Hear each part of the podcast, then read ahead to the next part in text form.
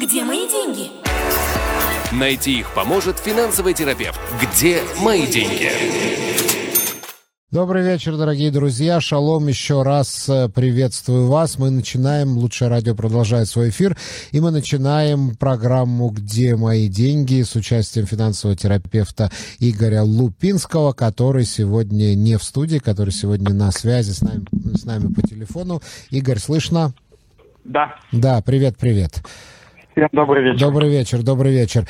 И, э, и, дорогие друзья, прежде чем мы начнем наш, нашу сегодняшнюю программу, нашу сегодняшнюю беседу, я хочу вам напомнить, что главная цель и задача этой программы — отвечать на ваши вопросы.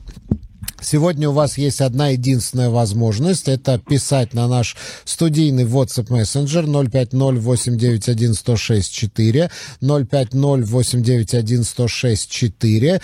Пожалуйста, задавайте ваши вопросы Игорю. До конца этого часа будем э, по возможности на них отвечать. Но обычно мы успеваем на все вопросы ответить, кроме случаев, когда вы пишете нам просто уже в последние секунды, когда время подходит к концу, и мы должны выходить на рекламу.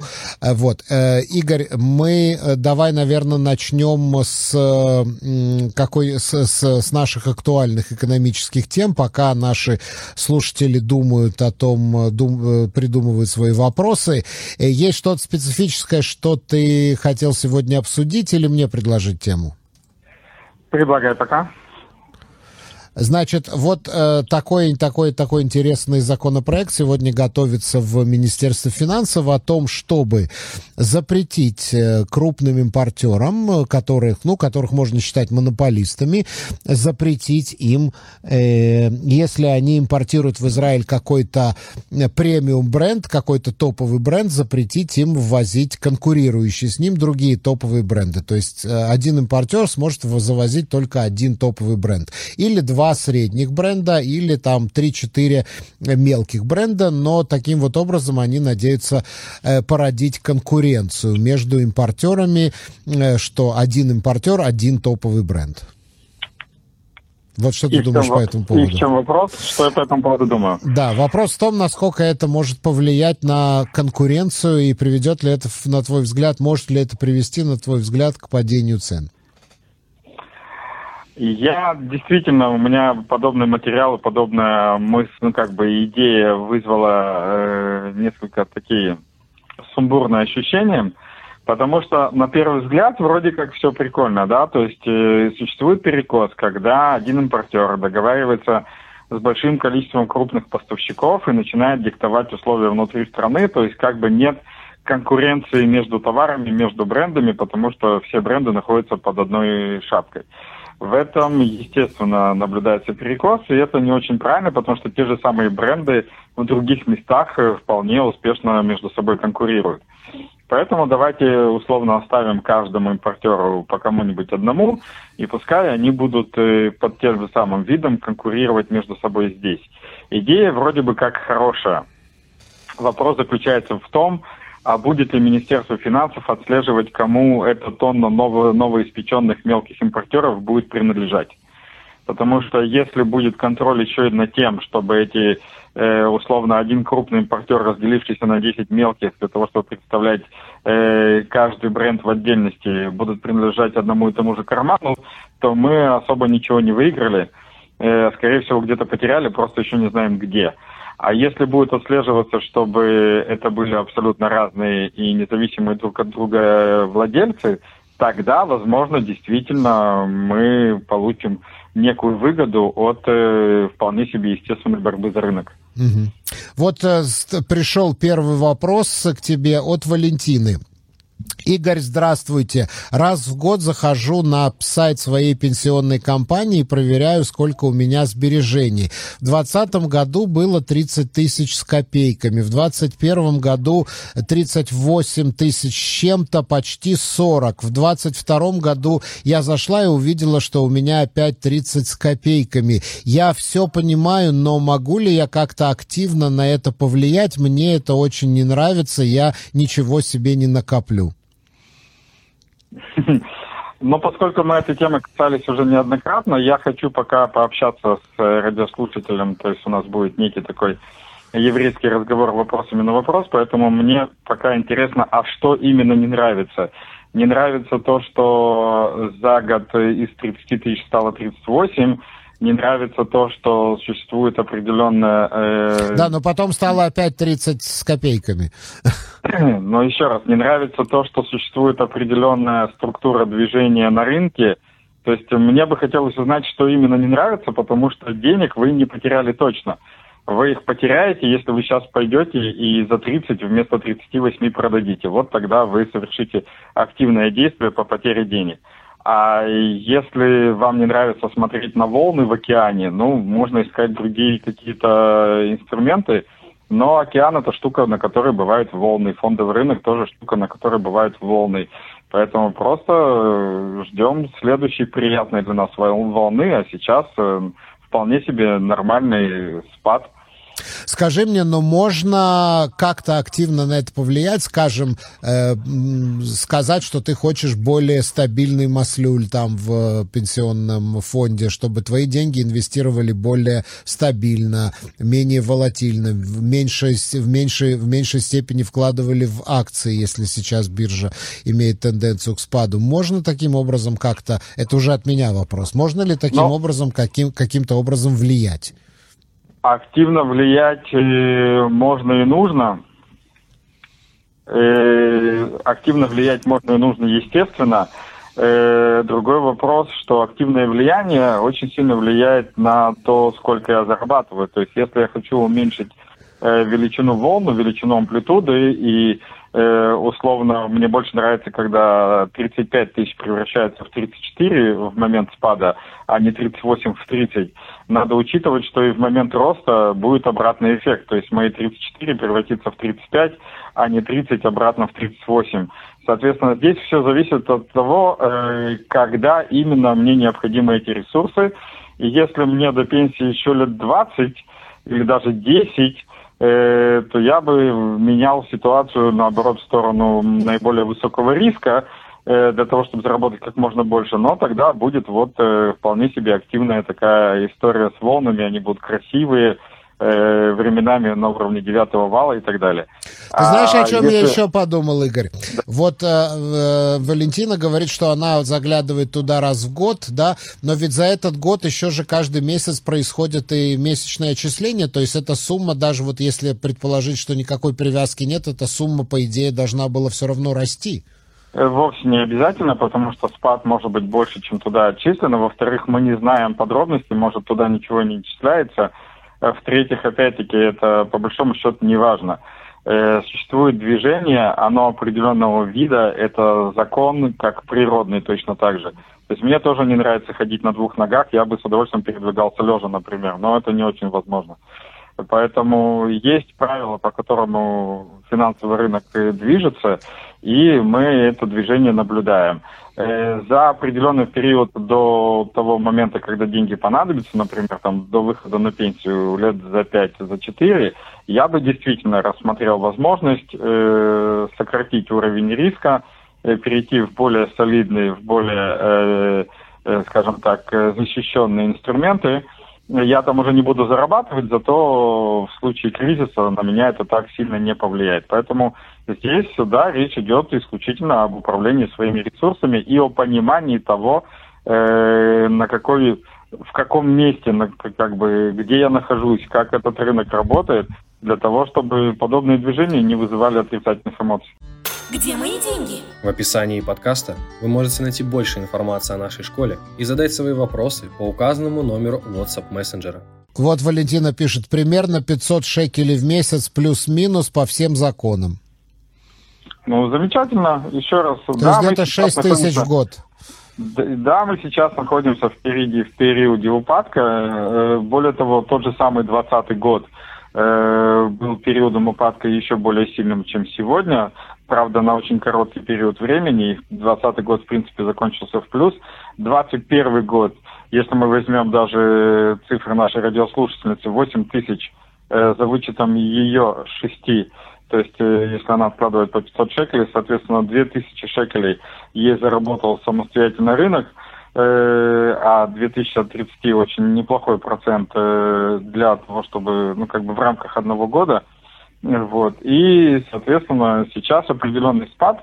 Посмотрим, что нам покажет 23 год, 24, 24 год и так далее.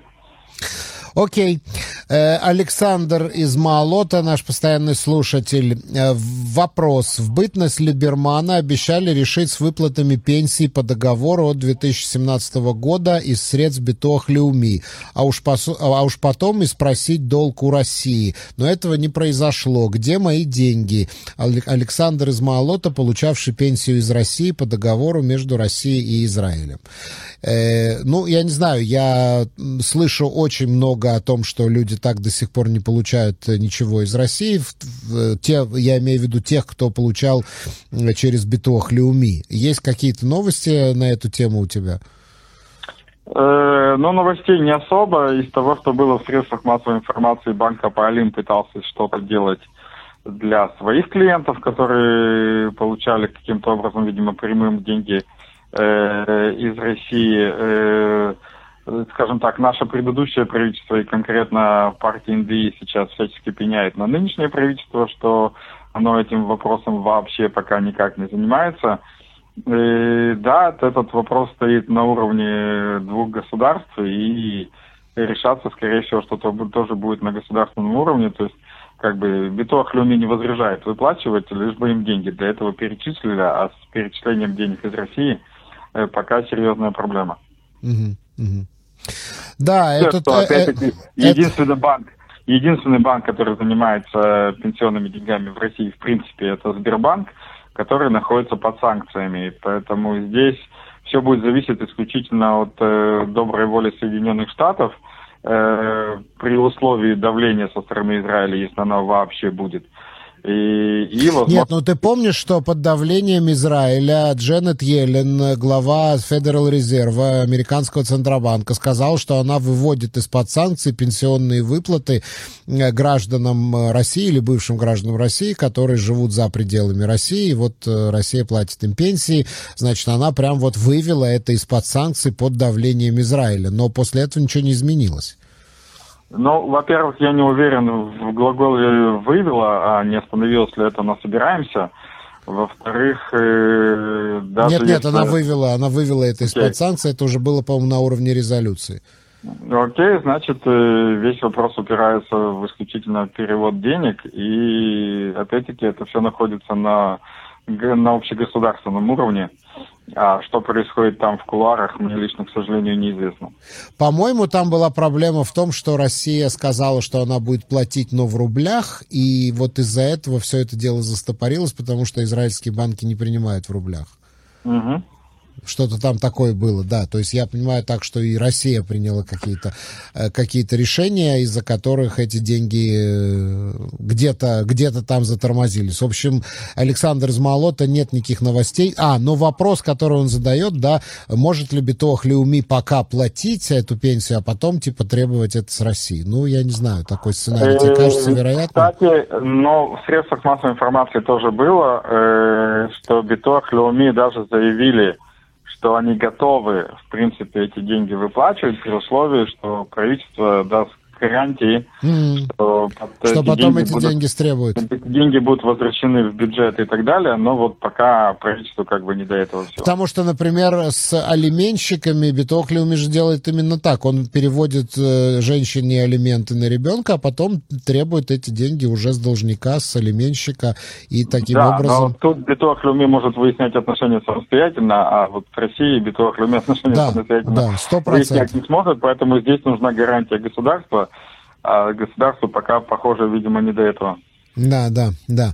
Так что, Александр, пока никаких новостей. Я вам обещаю, что если только новости появятся, мы обязательно об этом будем широко сообщать, потому что это большая проблема, которая затрагивает тысячи людей. Я не знаю, если вас это утешит, что не вы один с этой проблемой, что вот из-за войны так застряли э, тысячи людей, Кстати, десятки другой, тысяч людей. Есть другой важный момент, который я могу Александру сообщить, и всем, э, чтобы не оставили это без внимания. Когда Битох Выплачивала пенсию из России, это влияло или могло повлиять на те выплаты, которые Битох Люми выплачивала самостоятельно. То есть это снижало уровень выплаты либо по э, обеспечению прожиточного минимума, либо социальная надбавка, у кого что было.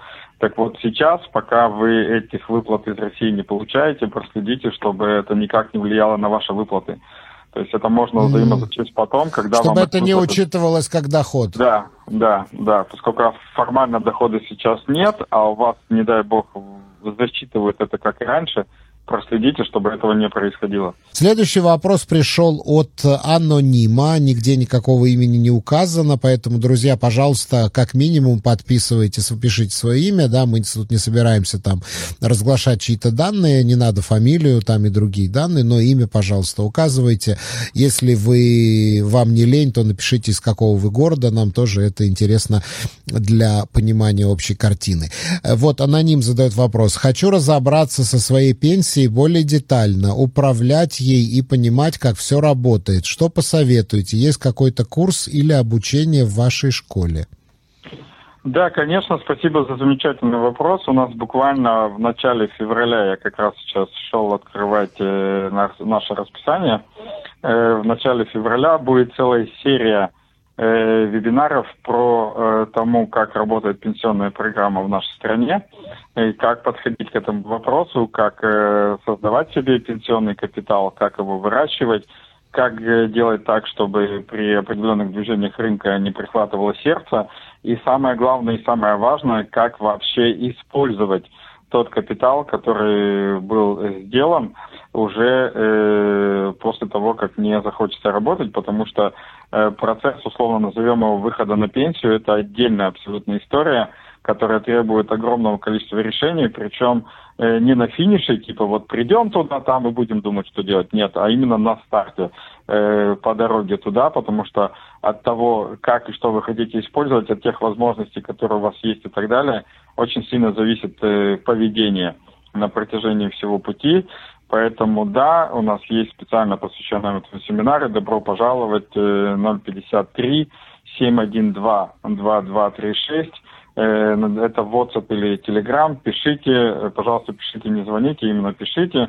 И э, моя команда заботы вам с удовольствием все расскажет, покажет, запишет, позовет, и вы получите все необходимое обучение.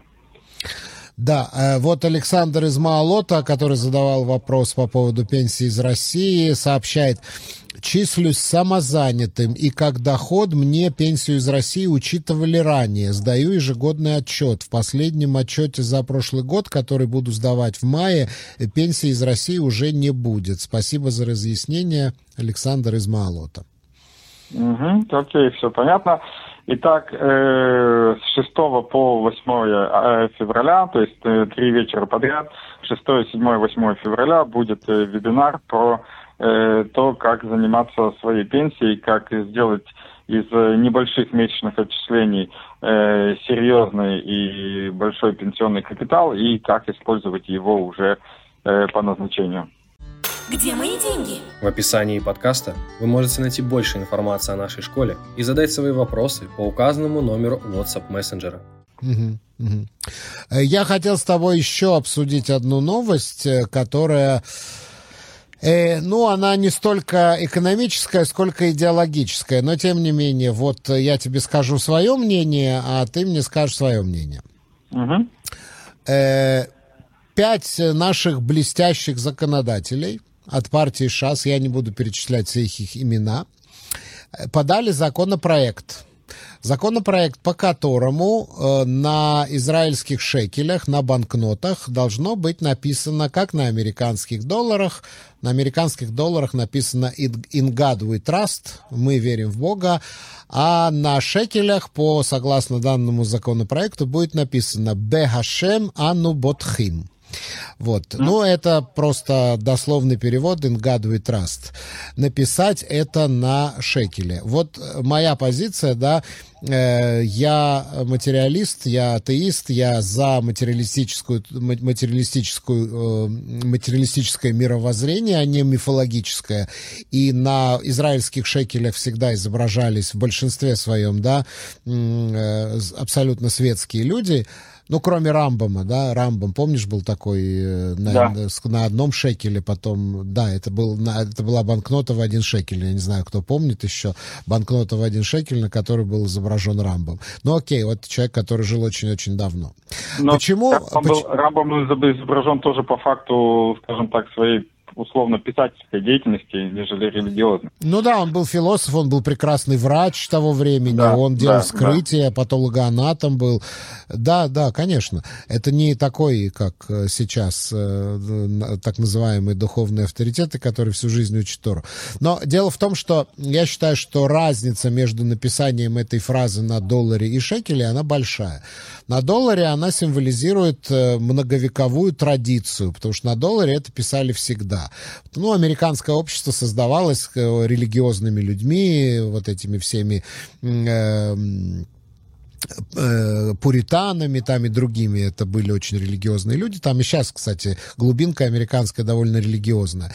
Но эта фраза символизирует столетнюю стабильность этой валюты, которая всегда была обеспечена всеми активами американского государства, которое стало самой продвинутой развитой страной. И этот, э, эта фраза там остается как символ вот этого наследия тех э, былых времен, как репутация этой валюты.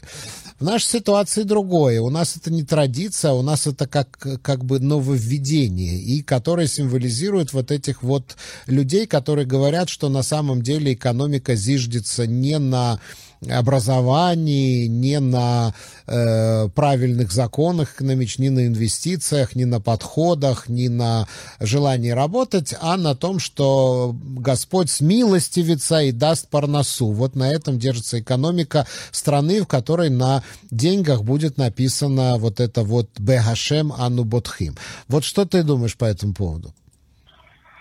Ой, Дорогие друзья, вы, кстати, тоже пишите, что вы думаете по этому поводу. 050-891-1064. Пожалуйста, интересно знать ваше мнение. Писать ли на шекеле Бехашем Ану Ботхим? Это не экономический вопрос, но чисто идеологический. Нет, это, смотри, это может, это идеологический вопрос, который может вылиться в экономический тоже. Так. Потому что мы с тобой уже неоднократно обсуждали, что те же фондовые рынки и, в принципе, экономические рынки – это в первую очередь все-таки психология, а во вторую очередь уже э, все остальные процессы. И э, может так статься, что шекель с подобной надписью станет, э, сейчас использую, э, скажем так, э, э, некий перевертыш, но шекель с религиозной надписью может стать менее кошерным для э, различных инвесторов за рубежа. Появление этой надписи может э, вызвать некое э, недоумение, скажем так, у иностранных инвесторов, э, которые вполне себе спокойно работают э, с шекелями в том виде, в котором они есть. Во-вторых, у нас существует определенное законодательство, его придется специально обходить или э, ту же самую надпись, э, скорее всего, придется адаптировать на арабский язык. Потому что если ты внимательно посмотришь на банкноту, у нас на банкноте существует э, надпись, э, скажем так, количество денег на трех языках. Поэтому если будет что-то, что будет адаптировано как минимум на иврит и на английский, а скорее всего, что я не читал само предложение, но вряд ли эту фразу оставят исключительно на иврите. Э, то есть э, ее наверняка адаптируют на английский язык, и, соответственно, надо будет то же самое писать по-арабски. Вот. И в-третьих, опять-таки, э, если берут пример Соединенных Штатов, то я не слышал, чтобы в Соединенных Штатах было Министерство религии. То есть э, на долларе, конечно, присутствует надпись, э, что с верой в, в Бога, то есть это, или там мы верим в Бога, но при этом религия полностью э, отключена от управления государством, каким бы религиозным и какой бы религиозной не была эта страна или какой-то конкретный штат. А поскольку у нас, э, к сожалению, моему личному, э, религия находится внутри государственного управления, я бы не усиливал этот эффект. Ну да, ну да. Вот э, э, Влади пишет, Сви согласен с тобой, согласен, разделяет мою точку зрения. Э, Так, вот у нас еще один вопрос тоже от нашей постоянной слушательницы Аллы. Э, как решить проблемы больничных для АЦМАИМа? Может, есть уже какие-то пожелания? Проблемы больничных для АЦМАИМа. Здесь я, к сожалению, для Аллы буду максимально жесток. И тем предпринимателям, которые, э, скажем так, не очень понимают, как э, вообще управляться с собой, со своим бизнесом, э, с тем, что происходит вокруг, с налогами, с отчетами и так далее, очень рекомендую оказаться у нас в школе на мероприятии, которое называется «Не про бизнес». Это мероприятие будет 13 и 15 февраля, где я очень подробно буду рассказывать, что, как, зачем делается и на ком какая именно ответственность лежит. Э, но озвучу свое мнение, я его озвучиваю постоянно и везде, и у нас в передаче снова. Э, предприниматель в первую очередь работодатель. Человек, когда идет в МАМ, в НДС и говорит, я хочу стать предпринимателем, и радостно получает свидетельство об открытии э, личного дела, ИП или ЭСОК, как по-нашему, то в эту же секунду, когда он получил удостоверение, он стал сначала э, работодателем. Уже только на вторую секунду этот работодатель нанял на работу еще одного человека. Ты угадаешь кого? Нет, не угадаю. Самого, самого себя. Так, То есть предприниматель – это работодатель, который нанял себя на работу. И больничные конкретно, еще очень длинный список других вещей, находятся в ведении работодателя и отвечает за это исключительно работодатель. Если ваш работодатель не предоставляет вам возможность сидеть на больничном, и у него нет на этого ресурса, то бишь платного, то у вас, очевидно, Но работодатель, по идее, работодатель, по идее, эти деньги может получить у Битовых Леуми и заплатить Вот сейчас озвучивает заблуждение, которого нет в принципе вообще так, в природе. Так. Вот Я думал, тобой, бы больничная оплачивается Битовых Леуми. Нет, нет, если бы так было. Вот с тобой сейчас разговаривает работодатель, которого есть немало работников, и если мои работники сидят дома и болеют, я им оплачиваю эти дни из собственного кармана. Никакой битовых леуми, никакие больничные не оплачивает. Угу. Угу. И это и, и больничные дни, и отпускные дни находятся исключительно в ведении работодателя. По закону работодатель... То есть если только число больничных дней больше какой-то нормы, то тогда уже биток Люми подключается? Э, если количество больничных дней свыше 90, тогда уже проверяется, что это был за случай. Если это потеря, временная потеря трудоспособности, то это одна история. Если, не дай бог, была производственная авария, это другая история. Но э, как бы до 90 дней Э, если сколько есть больничных дней оплачивает работодатель, все, что сверх уже идет за собственный счет работника, повторюсь, больничные дни и отпускные mm. дни это ответственность работодателя, это дополнительные, э, скажем так. Э, вот Влади льготы. пишет, Влади пишет, до двух да. недель работодатель, до двух недель. Не, не до двух недель, а ровно столько дней, сколько есть у человека. То есть человек может в течение года накопить 18 больничных дней или 90 в принципе. То есть вот он там проработал э, 5 лет, ни разу не болел, вот у него может быть 90 дней, это предел, там свыше 90 по идее не может быть. Есть некие отраслевые договора, где эта цифра э, не ограничена ничем, и бывают, когда люди там Э, особенно в госсекторе, когда в случае увольнения обязаны оплатить и неиспользованные больничные, и неиспользованные отпускные, там прям подарок жизни наступает. Вот. Э, но обычно 18 дней в году э, достает из кармана работодатель. Минимум 12 отпускных дней в году достает из кармана работодатель. Поэтому, господа предприниматели, у вас есть работник, которому вы должны 18 больничных дней в течение года и 12 отпускных. И очень надеюсь, что когда он к вам за этими днями придет, у вас будет что ему дать. Хорошо. Вот Леонид пишет, предлагаю на шекелях печатать шахаду, что нет Бога, кроме Аллаха. Вот. Повел, повелся Леонид Это будет фраза, что если будет фраза на иврите, скорее всего, что потребует аналог на, на арабском языке тоже. Ну, можно еще «Отче наш» написать там тут только мелкими буквами, потому что он Нет, вот, большой... не-не-не, у нас в стране нет обязательства дублировать всю документацию. На а, ну подожди, ну а по-английски написать тоже «Ингад Витрас», чтобы, чтобы, чтобы говорили, а, ну это как доллар. Но, но «Ингад Витрас» мы не можем написать, это нарушение авторских Да-да, это нарушение авторских прав. Вообще, конечно, меня иногда поражают наши законодатели, да. Ну, я надеюсь, что это очередной спин для того, чтобы... Слушай, ну вот, вот, вот, вот просто шлак, просто шлак, да, то есть это, это закон, который никому не принесет пользы ни на одну копейку. Но они-то представляют это по-другому. Они представляют, что вот теперь, если мы такое напишем, то Боженька увидит, э, э как, как сказать, смилостивится, умилится и даст парносу. И вот так будет, значит, развиваться израильская экономика. То есть вот поразительно, параллельное просто мышление у людей, мифологическое совершенно. И вот наверняка же они, Смотри, я... они, они в пятером это пишут. Слушай, они наверняка, у них какой-то брейнсторм был, наверняка они, значит... Если, если мы на секундочку зашли э, в эту тему, э, не хочу туда, правда, плотно углубляться, не, не потому что нет собственного мнения, а потому что э, мое мнение, как бы в данном случае, оно исключительно мое. И, но э, я, с одной стороны, предложу быть все-таки ну, менее категоричным в этих вопросах, а с другой стороны, и ты абсолютно прав в том, что это действительно их мировоззрение – и они действительно именно так и думают. Это не то, что э, это какая-то игра или это какие-то там, не знаю, злоупотребления или еще как-нибудь это назвать.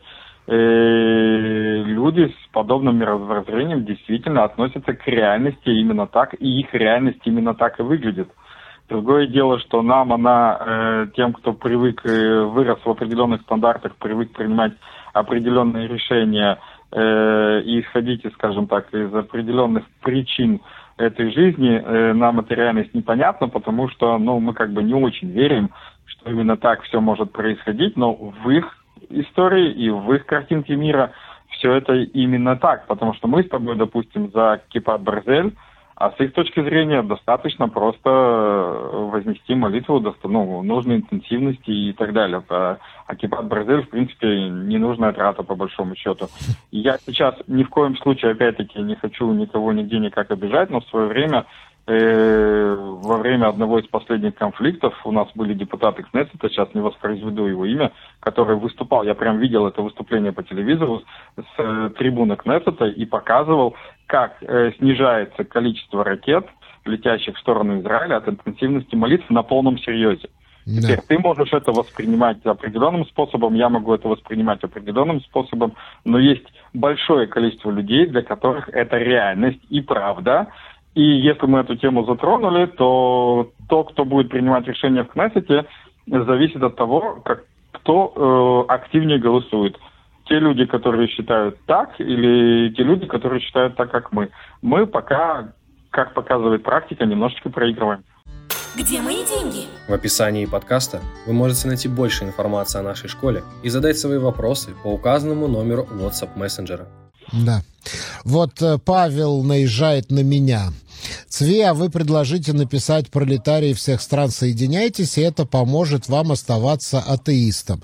Значит, мне поможет оставаться атеистом не пролетарии всех стран. Вы меня, видимо, с кем-то путаете. Я ненавижу коммунизм. Я считаю коммунизм самой извращенной формой политического и экономического устройства, самой извращенной, которая противоречит всей сущности человека, но апеллирует к самым низменным инстинктам э, человека, к вот этому внутреннему люмпину внутри человека, да. Я ненавижу коммунизм со всей его гибней во всех его проявлениях, да. Я за, я за капитализм, я за частную собственность, а, а меня бы устроило Е равно МЦ квадрат или дважды два четыре, потому что некоторые люди, которые, видимо, вам близки ментально, они считают, что это все э, версия, предположение, да, но есть и другие предположения, да, э, поэтому меня бы устроил Е равно МС квадрат, но я не законодатель, у меня нет э, времени на, все эти, на всю эту билиберду, да, я занимаюсь более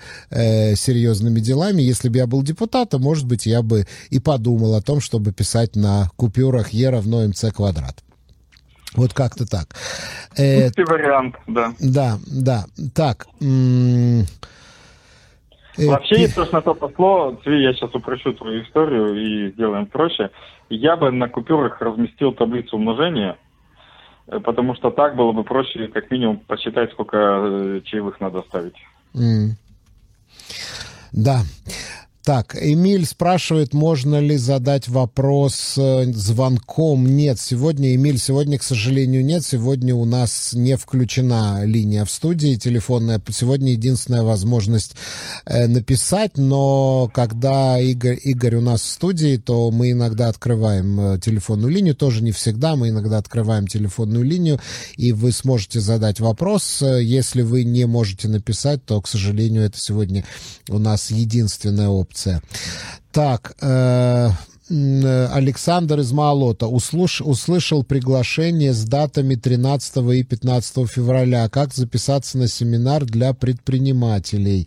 У меня самого был... А, это уже другой вопрос. Давай ответь на этот, потом... Да. Ну, первый вопрос предпринимателям. Как записаться на семинар 053 712 2236 написать э, «Я предприниматель, хочу на семинар», э, с вами свяжутся, ответят и запишут, и все расскажут. Э, я лично считаю, что это лучший семинар для предпринимателей в стране. Он объединяет вообще все, всю необходимую информацию, которая должна быть, и за 7 часов полностью раскрывает десятки ошибок, которые стандартно предприниматели в нашей стране, к сожалению, делают. Поэтому можно продолжать биться об собственный опыт, а можно за 7 часов огромное количество ошибок избежать. Угу. Какой вопрос? У меня самого был больничный с августа по ноябрь, три месяца, но Битох Леуми исправно снимал с меня 107 шекелей, которые независимо ни от чего необходимо платить.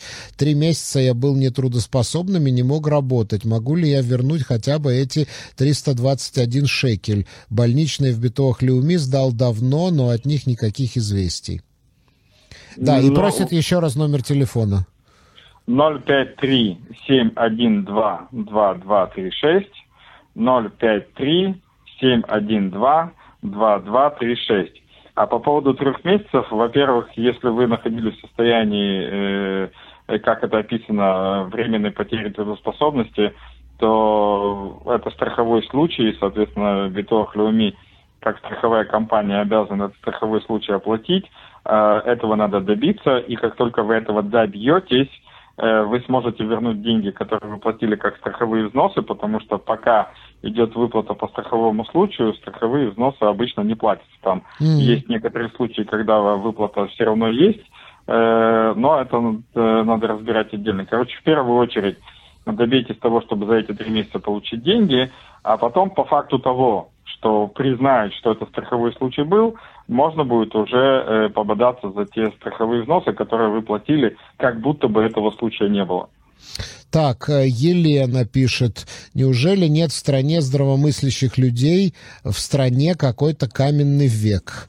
Но ну, это такой риторический вопрос. Так, дальше в политику не пойдем. Да, дальше, дальше в политику не пойдем, это не наша цель. Э -э так, это я не понимаю, что за вопрос. Э, так, можно ли... Нет, нет, нельзя оставить звуковое сообщение, только сегодня только можно написать. Так, вот Александр из Малота. Буду добиваться. Была сломана рука, а я садовник. Ну да, действительно, садовник. Это э, садовник, у которого сломана рука, я, не дай бог, во время работы, это вообще производственная травма, поэтому добиваться прям бегом. Да. Так, Давид пишет. Игорь, скажите, а могу ли я за границей в банке обменять шекели? В банке не знаю. За границей очень сильно зависит, где за границей. Есть страны в обменниках, где шекели принимают. Лично видел, в Польше, например, берут шекели. То есть э, не, нельзя сказать, что прям везде и всюду. Ну, скажем так, я думаю, что в страны активного паломничества израильтян э, шекели в обменниках используют. Да, да. Я думаю, что это где-нибудь там в, цент- в центральных отделениях банка, наверное, можно поменять, но я думаю, что курс будет не очень выгодный, поэтому... Курс будет точно невыгодный, поэтому проверять для начала в обменниках, а там дальше смотреть. И вопрос как бы зачем? Вообще есть, всегда... есть в мире целый ряд конвертируемых валют, свободно конвертируемых, но все-таки лучше пользоваться не экзотикой, а шекель все-таки это экзотика, да? В, в данном случае, да. Данном Мы случае. не свободно конвертируемой валютой, поэтому... Доллары, евро, фунты, да. швейцарские Доллары, франки евро. везде возьмут. Да, да, да, да, да, да. Вот. Использовать те валюты, которые работают везде, и э, на домашнюю валюту выгоднее всего всегда обменивать дома. Потому что э, за пределами страны неконвертируемую валюту берут исключительно для внутреннего использования и всегда по максимально невыгодному курсу. Вот, пришел интересный вопрос от, э, друзья, пожалуйста, подписывайтесь. Лиана, Лиана задает тебе вопрос. Как выбирать обязательную страховку для автомобиля? Спасибо. О, как. Ну, это не совсем моя тема. Э, я, когда говорю про страхование, э, меня интересует страхование основного рабочего нашего инструмента, то бишь наше собственное тело. Вот, а страхование автомобилей меня интересует в гораздо меньшую сторону, и я здесь э, условно такой же обыватель, как Ильяна. По-моему, обязательная сказать... страховка обязательная. Страховка стоит везде одинаково. Я думаю, что нет, есть разница. Нет, ты, нет? Ошибаешь, ты, ты ошибаешься. Она стоит не везде одинаково. И там, скажем так, не такой большой разлет. Э, он укладывается плюс-минус в сотни шекелей, но это тоже приятные вполне суммы. И выбирать страховку автомобиля так же, как любую другую страховку. Э, начинаем со сравнения цен, а после сравнения цен э, берем не самую дешевую, а берем максимально выгодное сочетание цены и покрытия, потому что э, у самой дешевой страховки может быть более худшие варианты покрытия, поэтому выбираем несколько вариантов для начала по цене, а потом из Э, этих вариантов по цене выбираем максимально возможное покрытие того, что предлагается. Но руководствоваться рекламой или самому сделать какой-то поиск в Гугле?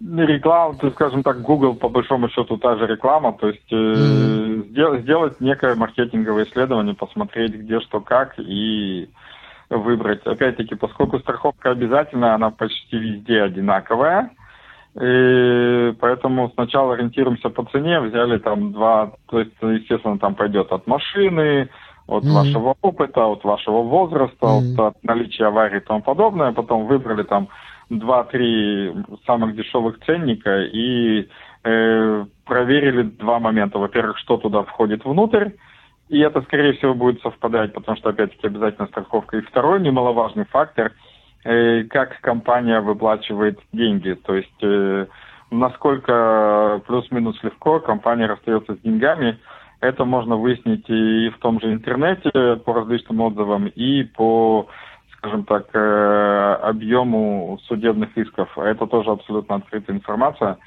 То есть посмотреть, как часто пользователям этой компании приходится доходить до суда, например. Так, э, Слава спрашивает, будет ли запись семинара? Если речь идет о э, предпринимателях, то да, будет. То есть это можно будет в, в онлайне посмотреть? Не, во-первых, все, что мы делаем, делается, то есть, вернее так, мы почти, мы все делаем сегодня в онлайне. Если что-то делается вживую, то оно параллельно тоже идет в онлайн. Э, спасибо короне мы этому научились, и сегодня человек из любой точки мира может посмотреть любой наш семинар, хотя я обожаю, когда слушатели приезжают к нам э, в зал и работать с живой аудиторией, это лучше всего. И по поводу семинара для предпринимателей, да, будет онлайн-трансляция, то есть э, не обязательно ехать в Тель-Авив, и можно будет впослед... ну, после того, как приобрести запись. Э, Все, последний, наверное, на сегодня вопрос задает тебе Аня. Добрый вечер. Мы семь лет назад взяли Машканту. Она состояла из трех суд. Одна из них была по проце... под процент Prime минус 0,9 на тот момент. Хороший процент. Это, да, была... это, на любой момент, это на любой момент хороший процент. Это была наша самая выгодная суда под очень низкий процент. Сейчас, после роста прайма, эта суда у нас стала одна из самых дорогих. Стоит ли пересчитывать суду на другие условия или подождать, когда прайм вернется в прежние рамки? Ну, конкретно эта суда не может быть одной из самых дорогих. Э, кредит под прайм всегда формально самый дешевый. Если у вас есть э, кредит под постоянный процент, то он сейчас, конечно же, красивый. И в ближайшие несколько лет, э, если там условно меньше 4% постоянный, будет очень красиво выглядеть на фоне всего остального. А вот если у вас, не дай бог, есть кредит связаны с инфляцией, вот им я бы занялся в первую очередь. Потому что, как объяснял Игорь, э, э, с ростом инфляции растет основная часть долга. Не да. просто проценты больше. В прайме там вот эти скачки, они неприятные, да?